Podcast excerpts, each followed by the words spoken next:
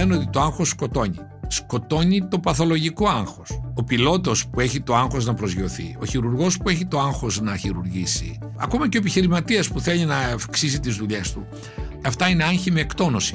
Το άγχος που έχω δει ότι είναι εντελώς παθολογικό είναι ο, ο, ο, ο αγχώδης τύπος αυτός ο οποίος από το πρωί θα ξυπνήσει μέχρι το βράδυ τρώει τα νύχια του για το τίποτα. Για, για πράγματα ανύπαρκτα, αυτός είναι αγχωμένος. Αυτό το άγχος είναι παθολογικό, είναι εσωστρέφεια και αυτό το άγχος σκοτώνει.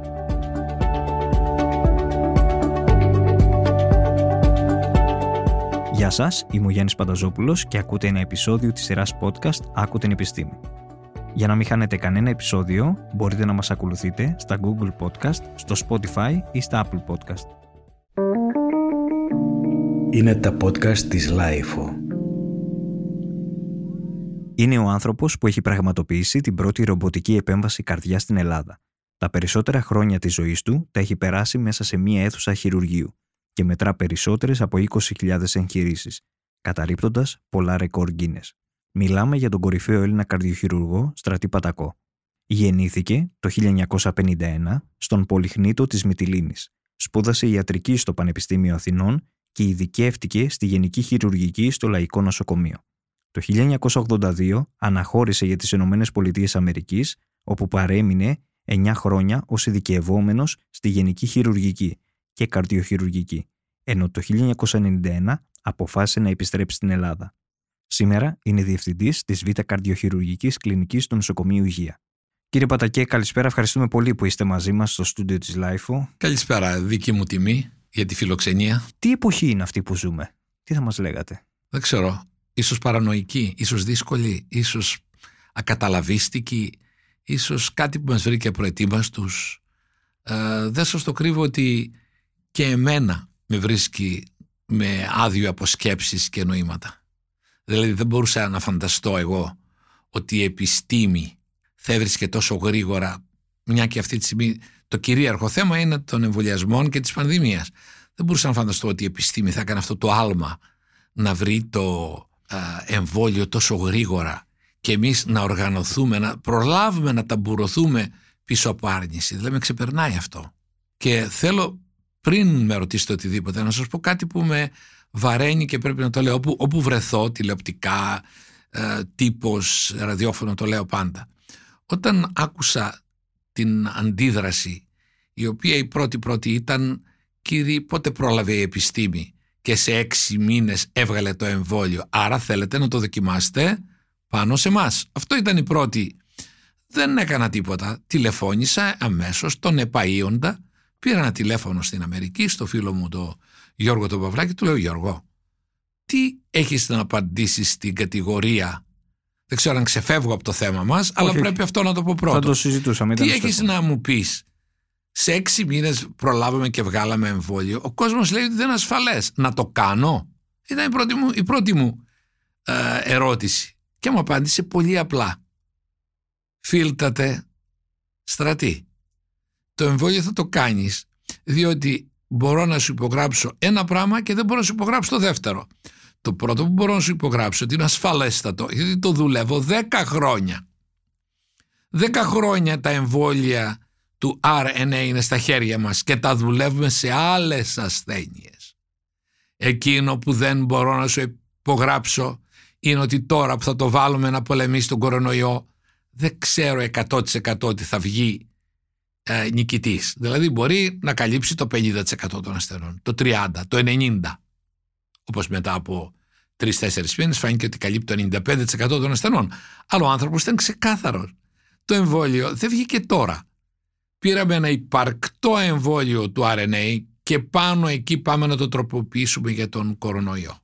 Άρα, ασφαλέστατο, κάντο, αλλά να περιμένουμε να δούμε τα αποτελέσματα αν θα όντως θα είναι τόσο όσο περιμένουμε χρήσιμο. Μια που αναφέρεται αυτό, η επιστήμη κέρδισε το στοίχημα. Όλοι αυτό πιστεύουμε. Αλλά προσωπικά πώς το αξιολογείτε όλο αυτό το μεγάλο υψηλό ποσοστό των ανεμβολίαστων; Νομίζω ότι επειδή αντί να προλάβουμε να μιλήσουμε εμείς στους α, φίλους μας, τους γνωστούς μας, πρόλαβαν οι άνθρωποι οι οποίοι χωρίς καμιά ενημέρωση οργάνωσαν θα έλεγα ένα κίνημα Και στην αρχή δεν μπορούσα να το καταλάβω, παρόλο που έχω τα χρόνια και την εμπειρία να καταλάβω το κίνημα αυτό είναι πολιτικό, δεν μου φαινόταν.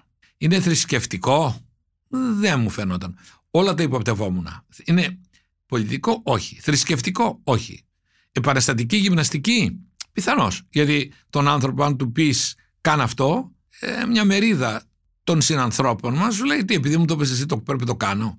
Δεν σκεφτόμουν αν είμαι στην κατοχή έφερα ένα φορτηγό ψωμιά και τα μοίραζε στους πεινασμένους. Μήπως τα είχαν οργανωθεί μερικοί να πούνε ότι το άλευρα αυτά μπορεί να είναι βιολογικά τροποποιημένα, μην πάρετε ψωμί; Έτσι λοιπόν με όλες τις σκέψεις που έκανα, δεν μπορούσα να βλέπεις συμπαθέστατους και ευφιέστατου ανθρώπους. Δεν ήταν άνθρωποι, τι να πω, που τους βάζεις τα μπέλα. Συναντάς ένα φίλο σου, συμπαθέστατο, φιλικότατο, και λέει: Εγώ αποκλείεται να εμβολιαστώ συνάντησα μια κυρία που δεν θα πω σε ποιο νησί, η οποία μου έβγαλε ένα δρυμύτατα λόγο εναντίον του εμβολίου. Και της είπα, καλή μου κυρία, γιατί να μην εμβολιαστείτε; Και μου είχε δύο τεράστια ερωτήματα. Και ο κύριος Κρεμαστινός μου λέει που εμβολιάστηκε γιατί πέθανε; Καλή μου κυρία, ο, ο Κρεμαστινός πέθανε πριν το εμβόλιο. Και το άλλο που είναι γραφτεί ότι σε παρακολουθούν οι σοφοί σου, που είναι γραμμένο. Μου βγάζει το. Τώρα έχουμε όλοι τα τηλέφωνά μας και το βγάζει. Και τι έλεγε εκεί; Ότι αυτοί που είναι εναντίον του εμβολίου μπορούν να έρθουν κοντά κοντά, να ανταλλάσσουν ισόβια τις παρενέργειες τυχόν, άρα η παρακολούθηση θα ήταν από αυτούς που θα κάναν αίτηση και θα δίνουν και το email τους. Κάνει μου κύριε, αλλά δεν λέει ότι αυτόματα παρακολουθήσε. Αν εσύ είσαι αντίθετη και κάνεις το εμβόλιο, μπορεί όντως να παρακολουθείς αν θέλεις. Με λίγα λόγια, πρόλαβε να ανθίσει μια παραφιλολογία προτού εμείς οι γιατροί προλάβουμε να πούμε στους ανθρώπους για το όνομα του Θεού. Δεν ξέρω, ώρες ώρες σκέφτομαι μήπω έπρεπε το, το, το κράτος να πει: Ξέρετε, δεν έχω εμβόλια για όλους. Όποιος προλάβει. Αν έκανε αυτό, πιστεύω ότι όλοι θα βάζαν μέσον να κάνουν το εμβόλιο. Δεν έπρεπε να, στην αρχή που δεν ήταν τόσο άφθονα τα εμβόλια, έγινε μια φασαρία ποιο θα πρωτοκάκι. Όταν φτάσαν τα εμβόλια, αναπτύχθηκε τούτο. Έπρεπε το κράτος να πει: Κύριε, δεν έχω για όλους. Όποιος προλάβει. Τι πιστεύετε ότι θα αφήσει πίσω της η πανδημία, η πανδημία θα αφήσει 90% των κακών, δηλαδή την το οικονομικό της πλήγμα, το κοινωνικό της πλήγμα, τους ανθρώπους που ήταν που ήταν οριακοί, ήταν που ήταν οριακοί, ψυχολογικά τους ζόρισε πολύ, θα αφήσει όλα τα αρνητικά που ξέρουμε. Θα αφήσει και θετικά, διότι το είπαν οι αρχαίοι μας, δεν κακό να μηγές καλού. Θα αφήσει τα θετικά. Ποια θα είναι τα θετικά; Αρχίσαμε να βλέπουμε λίγο τι αξίζει τούτο τον κόσμο. Μας έκανε λίγο πιο φιλόσοφους η, η απομόνωση και ο καναπές μας. Θα αφήσει ορισμένα μηνύματα. Λέει, σκεφτείτε ότι τώρα ας πούμε στην ιατρική αναπτύχθηκε το Ιντερνετικό συνέδριο και κάθεσαι στο σπίτι σου με το φρούτο σου και τον καφέ σου και βλέπεις το συνέδριο. Ε, σκεφτείτε εσείς η νεότερη γενιά έναν Αμερικανό επιστήμονα που παίρνει το αεροπλάνο business class πάει στο Σίδνεϊ μιλάει μια ώρα αμείβεται γι' αυτό ίσως ή δεν αμείβεται, το κάνει για την επιστήμη και την άλλη μέρα το πρωί ξαναπαίρνει ένα αεροπλάνο και γυρίζει στη Νέα Υόρκη. Η οικολογική καταστροφή αυτή, αν κάτσει και το σκεφτεί κανείς, βέβαια κοινωνικά γνωρίζεται, γνωρίζει. Εντάξει, ο άνθρωπος είναι κοινωνικό ζώο, δεν είναι μόνο για το σπίτι του. Αλλά αν κάτσει και σκεφτείτε έναν Αμερικανό επιστήμονα να πηγαίνει στην Αυστραλία, να δει μια διάλεξη και να γυρίζει, ενώ τώρα γίνεται Ιντερνετικά, αυτό θα είναι το καλό. Και μάλιστα σε λίγο δεν θα είναι και ιντερνετικά, θα είναι και virtual reality. Θα είναι 3D πάνω στη σκηνή και δεν θα ξέρεις αν ήρθε ή αν δεν ήρθε. Θα είναι στο στούντιο στη Νέα Υόρκη, εσύ θα είσαι στο Μαρκόπουλο σε ένα ξενοδοχείο και δεν θα ξέρεις αυτός που βλέπω τώρα πάνω είναι το 3D του ή ήρθε ή δεν ήρθε. Έτσι θα αφήσεις και θετικά. Μακάρι. Τι σημαίνει για σας καλός γιατρός; Ναι, πάρα πολύ δύσκολη ερώτηση. Και μπορώ να σας την απαντήσω τόσο με τέτοιο τρόπο που να στην απαντήσω πιασιάρικα, να στο κάνω δηλαδή, να ωρεοποιήσω την ερώτηση και να δώσω και μια όμορφη απάντηση και να πάμε σπίτι μας που λέει και το, ο στίχος. όχι, δεν θα το απαντήσω εύκολα. Καταρχήν θα πω ότι είναι μια πάρα πολύ δύσκολη έννοια. Και νομίζω ότι ο καλός γιατρός σήμερα δεν είναι εύκολο να τον δεις και φοβάμαι και αν τον δεις ακόμα δεν θα τον γνωρίσεις. Ε, καλός γιατρός είναι αυτός που βάζει τον εαυτό του κάτω από τον ασθενή. Καλός γιατρός είναι αυτός που είναι πολύ διαβασμένος και πολύ εκπαιδευμένος, βέβαια. Έτσι. Αυτό δεν το ξεχάσουμε ποτέ. Το πρώτο είναι να ξέρει τη δουλειά του καλά. Να δω το CV του και να δω ότι αυτός ο άνθρωπος έχει κοπιάσει. ότι έχει σπουδάσει, ότι έχει ταξιδέψει, ότι έχει φύγει στην Αμερική, στην Ευρώπη, στο Χονγκ Κονγκ. Πήγε και έκανε τη δουλειά του όπου νόμιζε ότι θα τη μάθει σωστά. Μπορεί να την έμαθε στον Ευαγγελισμό σωστά. Μπορεί να την έμαθε στο Ωνάσιο σωστά. Δεν με νοιάζει που την έμαθε, αλλά ήθελα να ξέρω ότι την έμαθε σωστά. Εκείνος ο οποίος για τον άρρωστο θα είναι 24 ώρες το 24ωρο. Δεν έχει ώρα αυτός ο γιατρός. Και ότι ανα πάσα στιγμή η απόφασή του θα είναι η ίδια όπως για τον αδερφό του. Δεν θα παρασυρθεί να κάνει μια πράξη που δεν θα την έκανε στον αδερφό του. Δεν σας το κρύβω ότι μπήκαν πολλά στην ιατρική τελευταία. Και χωρίς να θέλω τώρα να. Υπάρχουν πολλά πράγματα που δεν μου αρέσουν στην ιατρική. Δηλαδή η ιατρική μπορούσε να πάρει ένα πιο. να έχει ακόμα πιο πολύ ανθρώπινο χαρακτήρα. Δηλαδή δεν έχουμε ενισχύσει το ρόλο του οικογενειακού γιατρού, δεν έχουμε ενισχύσει το ρόλο του να, να αισθάνεται ο πολίτης την ασφάλεια ότι αν αρρωστήσω δεν θα βρεθώ εγώ να περιμένω τρεις ώρες σε ένα εξωτερικά ιατρία. Διότι η Ελλάδα καταρχήν την οποία ζω όλα αυτά τα χρόνια δεν έχει οργανώσει και δεν είναι πολιτικό το θέμα. Η Ελλάδα έχει γύρω στα 135 νοσοκομεία. Δεν νομίζω ότι θα χρειαζόταν πάνω από 35. Η νοσοκομείο σημαίνει μεγάλο και καλό. Δεν σημαίνει ε, νοσοκομείο στο Άργος, νοσοκομείο στο Ναύλιο, νοσοκομείο στην Κόνηθο. Δηλαδή, άμα ήταν έτσι, κάθε, κάθε μια ώρα έχουμε ένα νοσοκομείο. Αν θέλετε τη γνώμη μου για το τι νομίζω εγώ νοσοκομείο, νοσοκομείο είναι κάνει στη Θεσσαλία ένα πράγμα, στο κέντρο της Θεσσαλίας, όχι στη Λάρισα, στα Τρίκαλα, στην Καρδίτσα, κάπου που να πέχει μία ώρα και από τη Λάρισα και από την Καρδίτσα και από. Κάνεις ένα νοσοκομείο πολύ μεγάλο, που είναι ένας Ευαγγελισμός, δεν του λείπει τίποτα. Και σε αυτό το νοσοκομείο εμπιστεύεσαι όλη τη Θεσσαλία.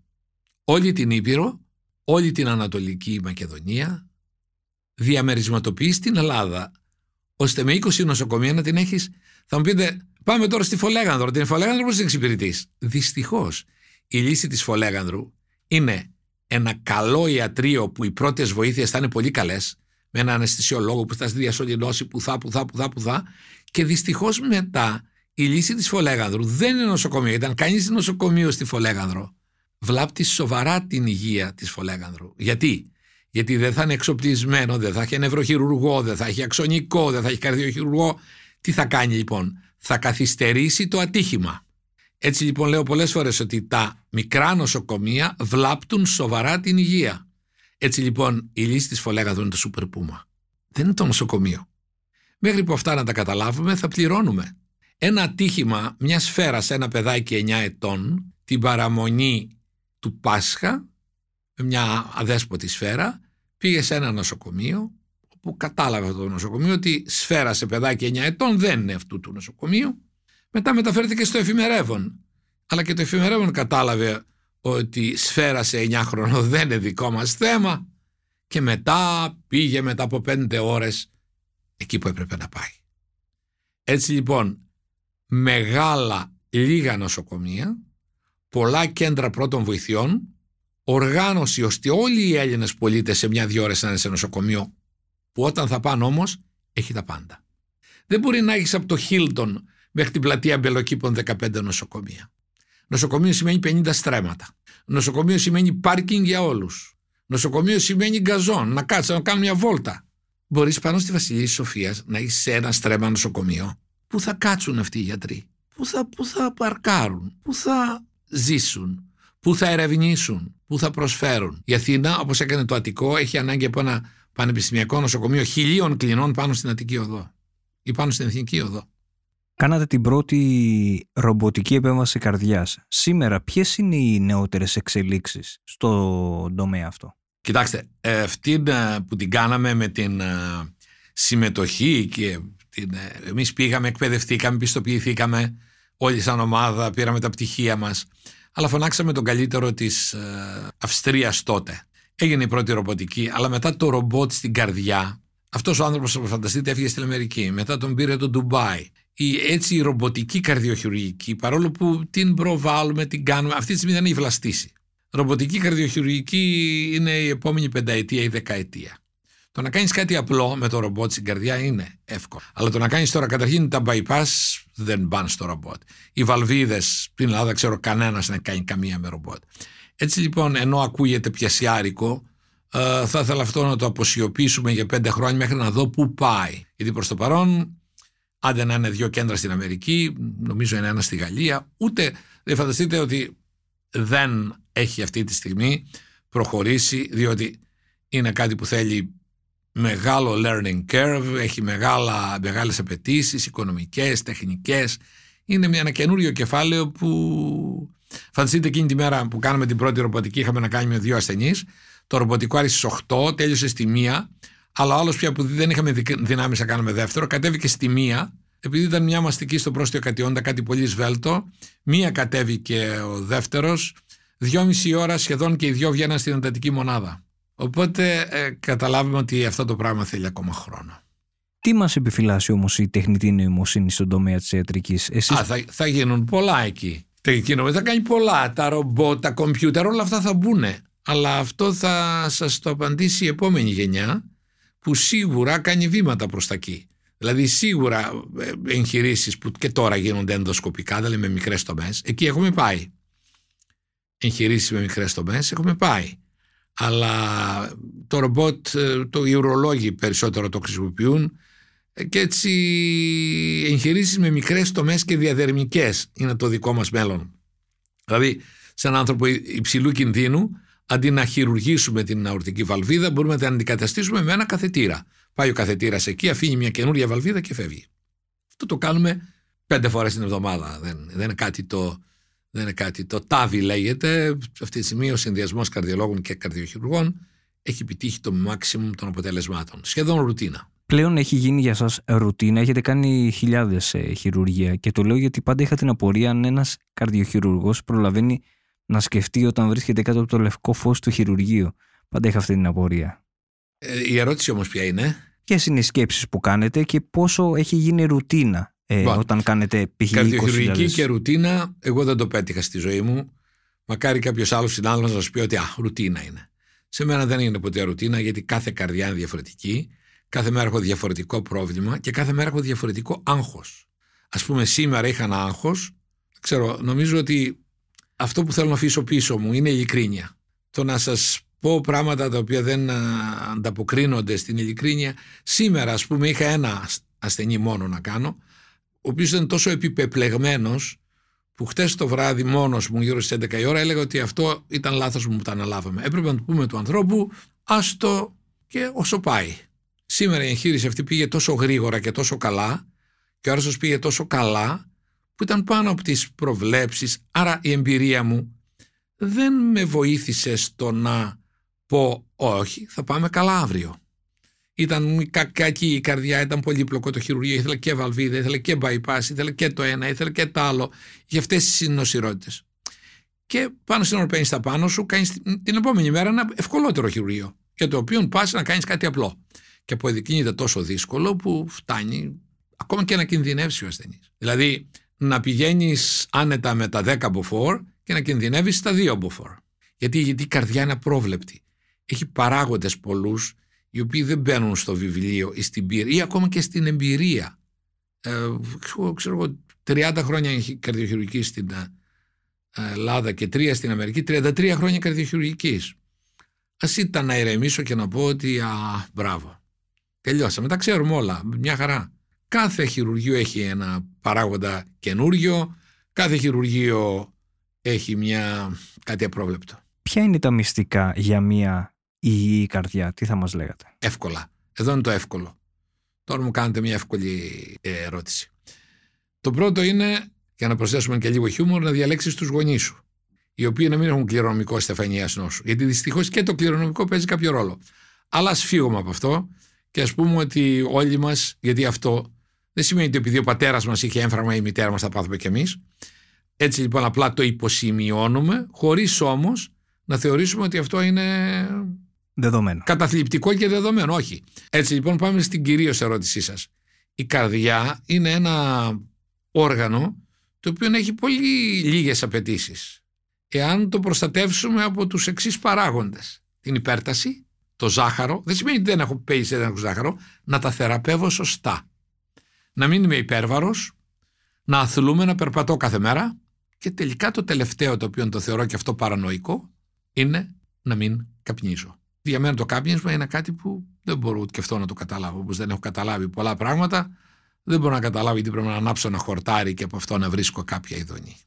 Θα μου πείτε γιατί δεν έχετε καπνίσει. Γι' αυτό εγώ που έχω καπνίσει με ένα μέτριο ε, τσιγάρο και ένας μέτριος είναι για μένα η μισή μου ζωή. Τι να κάνω, δεν μπόρεσα να το καταλάβω.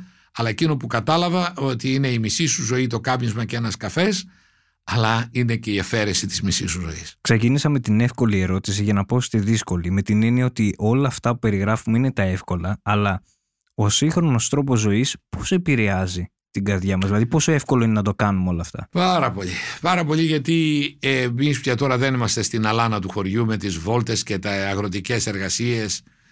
Θυμάμαι τον παππού μου εκμητρός που εμείς τα παιδιά δεν μας άρεσε το λίπος και βγάζαμε όλοι τα λίπη και του τα δίναμε. Και έλεγε αυτός είναι το, αυτό το καλύτερο. Και του δίναμε όλα τα λίπη από όλο το κρέας και εμείς τρώγαμε το αυτό και αυτό τα, τα λίπη.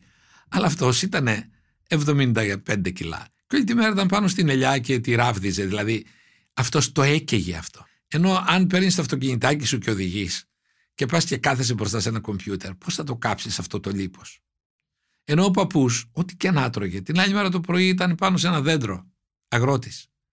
Αυτός το έκαιγε. Έτσι λοιπόν η σύγχρονη ζωή, η καθιστική ζωή, συν το άγχος και το στρες του της ζωής.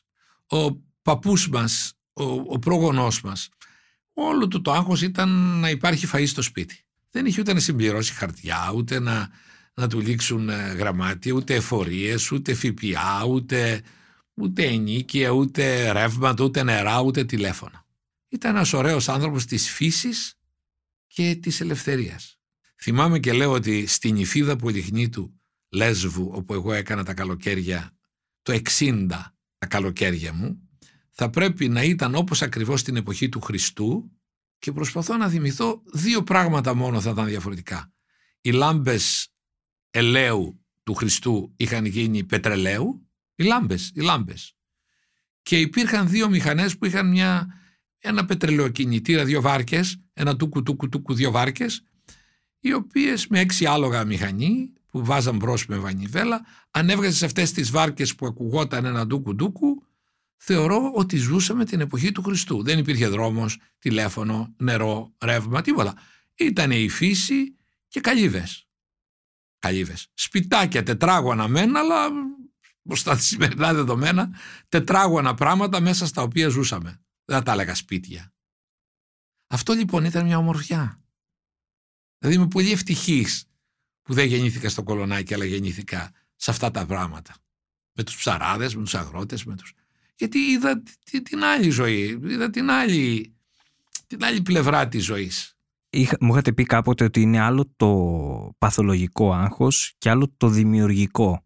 Ναι, βέβαια. Θα θέλετε να μας το πείτε αυτό; Ναι, ναι, ναι, βέβαια. Α, λένε ότι το άγχος σκοτώνει σκοτώνει το παθολογικό άγχος. Ο πιλότος που έχει το άγχος να προσγειωθεί, ο χειρουργός που έχει το άγχος να χειρουργήσει, ακόμα και ο επιχειρηματίας που θέλει να αυξήσει τις δουλειές του, αυτές, αυτά είναι άγχη με εκτόνωση. Το άγχος που έχω δει ότι είναι εντελώς παθολογικό είναι ο, ο, ο, ο αγχώδης τύπος. Αυτός ο οποίος από το πρωί θα ξυπνήσει μέχρι το βράδυ τρώει τα νύχια του για το τίποτα. Για το αυτό, για, για πράγματα ανύπαρκτα, αυτός είναι αγχωμένος. Αυτό το άγχος είναι παθολογικό, είναι εσωστρέφεια, και αυτό το άγχος σκοτώνει. Όπως επίσης σκοτώνουν και κακές διαπροσωπικές μας σχέσεις. Ο άνθρωπος σήμερα δεν έχει καλές σχέσεις. Έχει σχέσεις συμφέροντος, έχει σχέσεις τι μου δίνεις, τι σου δίνω. Δεν έχει σχέσεις κρυστάλλινες. Όλοι μας, οι σχέσεις μας είναι λίγο παθολογικές. Δεν έχουμε την α, ανθρώπινη, αγνή επικοινωνία. Είναι ένα πράγμα έτσι ε, καμουφλαρισμένο. Πώς μπορεί να νοηματοδοτήσει τη ζωή του σήμερα κάποιος, τι θα λέγατε; Να την απλοποιήσει. Δηλαδή, αν θα μπορούσα σήμερα να μιλώ σε ένα πανεπιστήμιο με φοιτητές, θα τους έλεγα να απλοποιήσουν τις φιλοδοξίες τους. Θέλω να γίνω ο καλύτερος γιατρός. Πολύ όμορφο, κάντο. Θέλω να πάω και να κάνω το καλύτερο ιατρείο που υπάρχει στη Φολέγανδρο. Όμορφο. Αλλά αυτή η αμέτρητη φιλοδοξία αναρρίχησης ακαδημαϊκής, πανεπιστημιακής, έχει φέρει πάρεργα. Δηλαδή έχει φέρει μια δοσοληψία ανθρώπων που αυτό καταντά αυτός σκοπός. Και αυτό είναι το αυτό που μας χαλάει τη ζωή. Δηλαδή οι φιλοδοξίες και, τα, και η ομορφιά της ζωής φοβάμαι ότι πολλοί άνθρωποι την έχουμε χάσει λίγο. Καταρχήν έχουμε γίνει αδιάφοροι. Ο ιστορικός του μέλλοντος θα δει μια αδιαφορία και μια υποκρισία τέτοιου βαθμού δεν φιλο, μην, μην πιάνω φιλοσοφικές, τις σκέψεις μου λέω όπως τις λέω σε μια παρέα. Δηλαδή θα δει τέτοια πράγματα που δεν θα τα πιστεύει. Θα δει δηλαδή αυτό που είδα εγώ στο CNN πριν από 10 μέρες και θα λέει ότι αυτός ο πλανήτης εθεωρείται πολιτισμένος και είχε και α, τηλέφωνα και τηλεοράσεις και υπερηχητικά αεροπλάνα και έμεινε αδιάφορος μπροστά σε έναν πατέρα από το Αφγανιστάν που πούλησε το κοριτσάκι του 9 ετών για 2.200 ευρώ σε έναν ξεδιάντροπο 55χρονο και φεύγοντας το κοριτσάκι που χτυπιόταν και φρενάριζε στο χώμα δεν ήθελε να φύγει και αυτό τραβούσαν και το πήρανε και μπροστά στο, στα μάτια μας, μπροστά στις τηλεοπτικές μας κάμερες εμείς το κοιτάζαμε. Και δεν υπήρχε ούτε σαν άνθρωποι ούτε σαν ΟΗΕ, ούτε σαν UNESCO, ούτε σαν τίποτα. Βλέπαμε να πουλιέται ένα κοριτσάκι μπροστά στα μάτια μας, 9 ετών, για να πάρει ο πατέρας 2.000 ε, ευρώ να ζήσει τα υπόλοιπα να μην πεθάνουν της πείνας. Και εμείς ο πλανήτης καθόμαστε διάφοροι. Το κακό είναι ότι και εγώ που θα ήθελα να δώσω 2.000 να απελευθερώσω το κοριτσάκι δεν έχω τρόπο να το κάνω. Εγώ ένας πολίτης. Αν μου λέγατε θα δώσετε 2.000 στον πατέρα αυτό να μην πουλήσει το κοριτσάκι και εσείς θα τα δίνετε. Και εγώ θα τα δίνα. Αλλά δεν έχουμε τον τρόπο να προσεγγίσουμε αυτά τα δράματα. Αλλά δεν μας άφησε αδιάφορους σαν πλανήτη. Έχει κανείς σκεφτεί το κοριτσάκι του αύριο το, το πάρουν από το σπίτι για 2.000 ευρώ; Να το πάρουνε. Και ξέροντας περίπου και τι θα το κάνουνε. Ένα υποζύγιο παντός καιρού.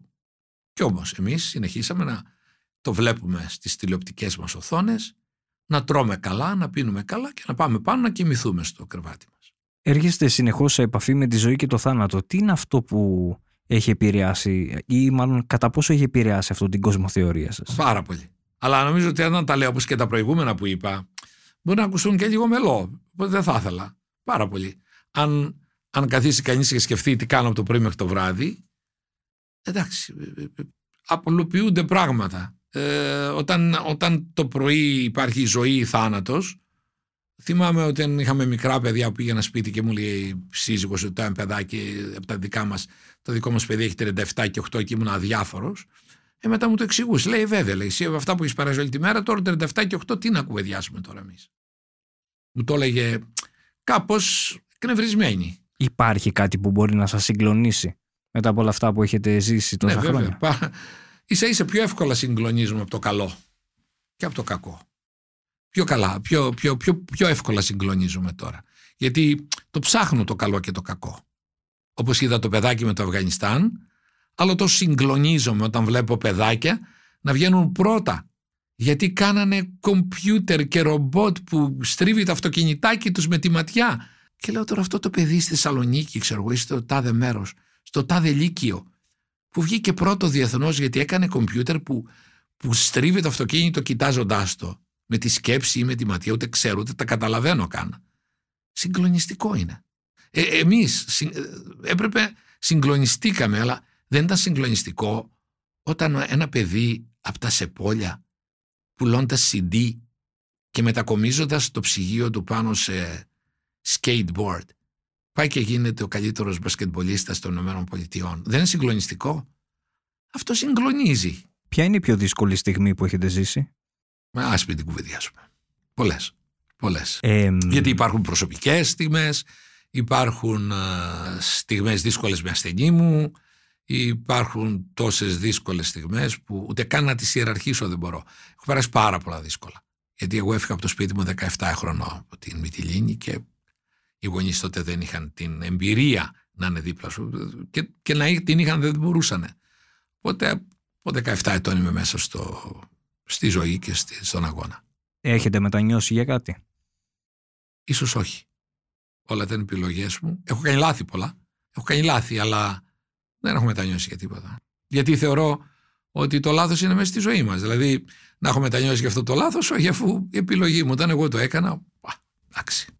Κανένα πρόβλημα.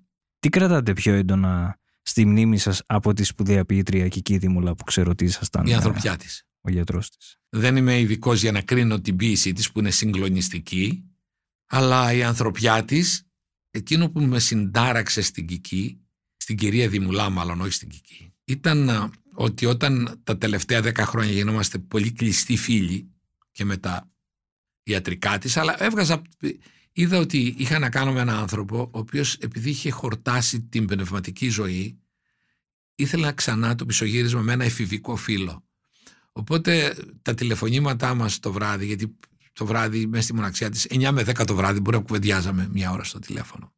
Κρίμα που δεν τα ηχογράφησα αυτά με την άδεια της και να έχω τι, τι ρωτούσα και τι μου απαντούσε.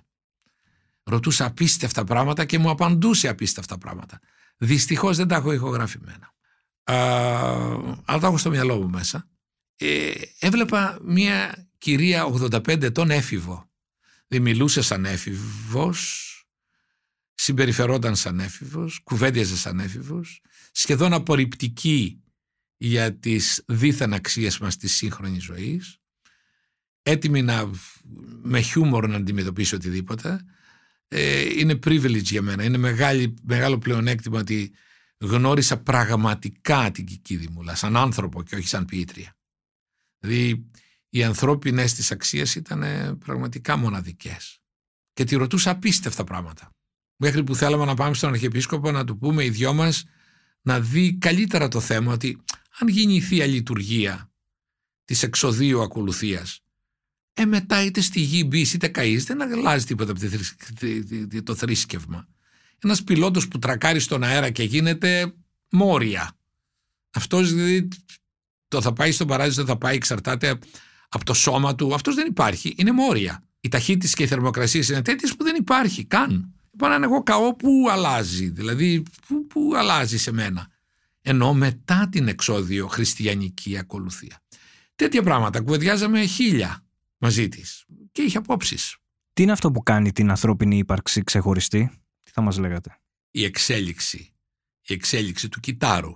Αυτό που συνηθίζω να λέω είναι ότι οι άνθρωποι, αν καθίστε και σκεφτείτε, είμαστε σε δύο ομάδες. Αυτοί, που πιστεύουν ότι κάποιο υπέρτατο όν μας έφτιαξε, είτε λέγεται Αλλάχ, είτε Θεός, είτε οτιδήποτε. Και αυτοί που πιστεύουν στην επιστήμη ότι όλα αυτά, αυτά. Εκείνο που, που με συνταράσει είναι ότι όποιο και από τα δυο να σκεφτείς. Πες λοιπόν ότι είμαστε δύο ομάδες. Αυτοί που πιστεύουμε ότι μας έφτιαξε ο Θεός, εμείς, οι χριστιανοί, και εσείς που πιστεύετε ότι δεν πιστεύετε σε τίποτα και ότι είμαστε δημιουργήματα της φύσης.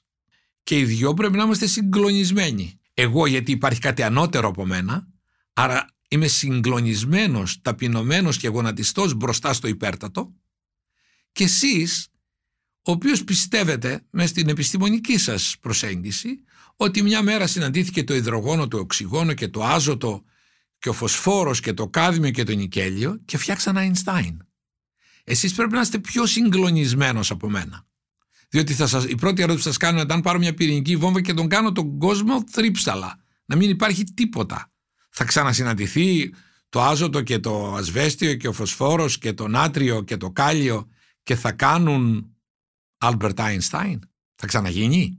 Άρα δεν είμαστε συγκλονισμένοι γιατί αν είμαστε συγκλονισμένοι και η α ομάδα και η β θα καθόμαστε και θα κουβεντιάζαμε για ανθρώπινες αξίες.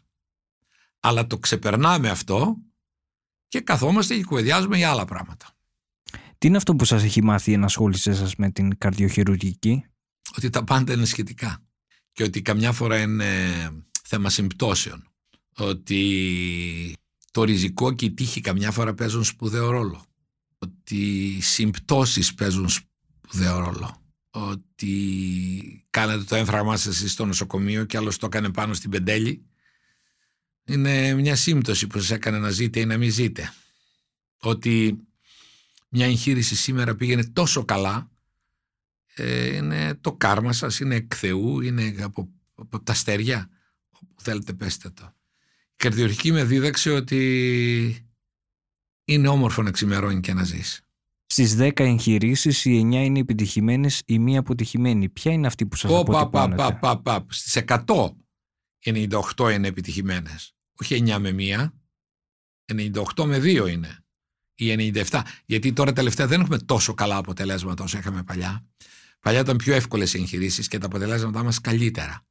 Σήμερα τα αποτελέσματά μας λίγο είναι πιο βαριά είτε περιστατικά, έρχονται, Γιατί; λίγο πιο, Γιατί συμβαίνει αυτό; έρχονται λίγο πιο βαριά, επειδή ο κόσμος κάθεται στο σπίτι του ε, και επειδή πολλά γίνονται με καρδιολογία, με stent, με, με, με, με, με, με, όταν φτάσει πια στο χειρουργείο ασθενής, είναι βαριά ασθενής.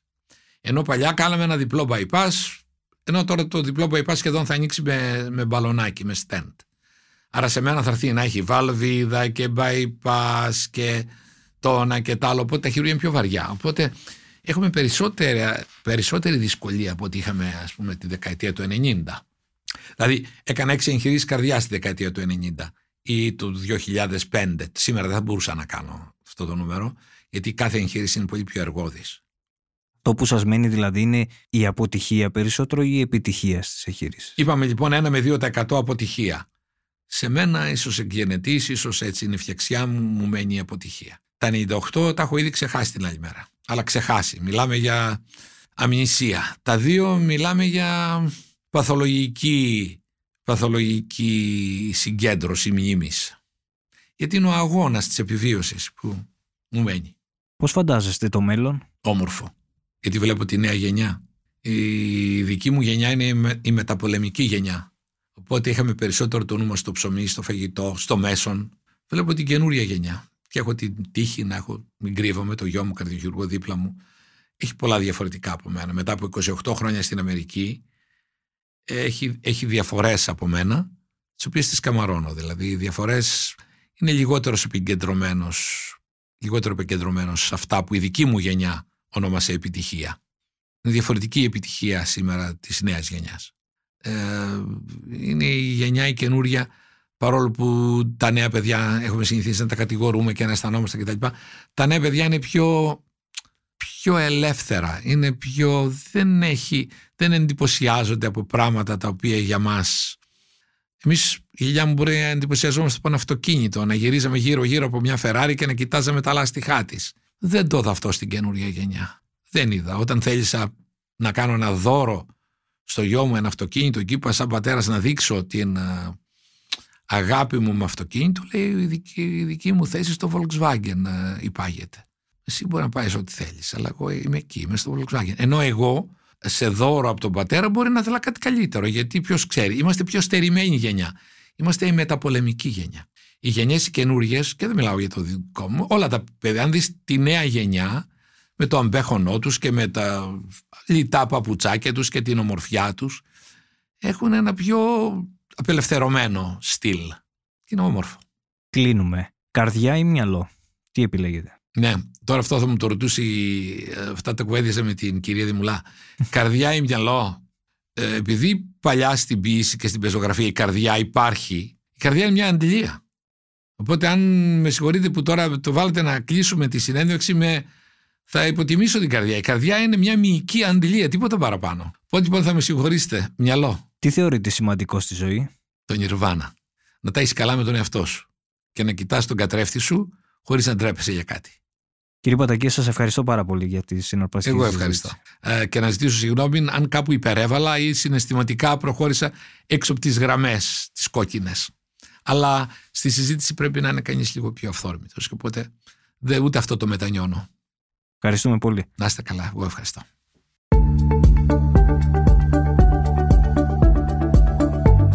Ακούσατε ένα επεισόδιο της σειράς podcast «Άκου την επιστήμη» με καλεσμένο τον διάσημο Έλληνα καρδιοχειρουργό κ. Στρατή Παττακό σε μια συζήτηση για την πανδημία, το σύγχρονο τρόπο ζωής και την καρδιοχειρουργική. Για να μην χάνετε κανένα επεισόδιο μπορείτε να μας ακολουθείτε στα Google Podcast, στο Spotify ή στα Apple Podcast. Ηχοληψία, επεξεργασία και επιμέλεια, Φαίδωνας Κτενάς και Μερόπη Κοκκίνη. Ήταν μια παραγωγή της LiFO. Είναι τα podcast της Λάιφο.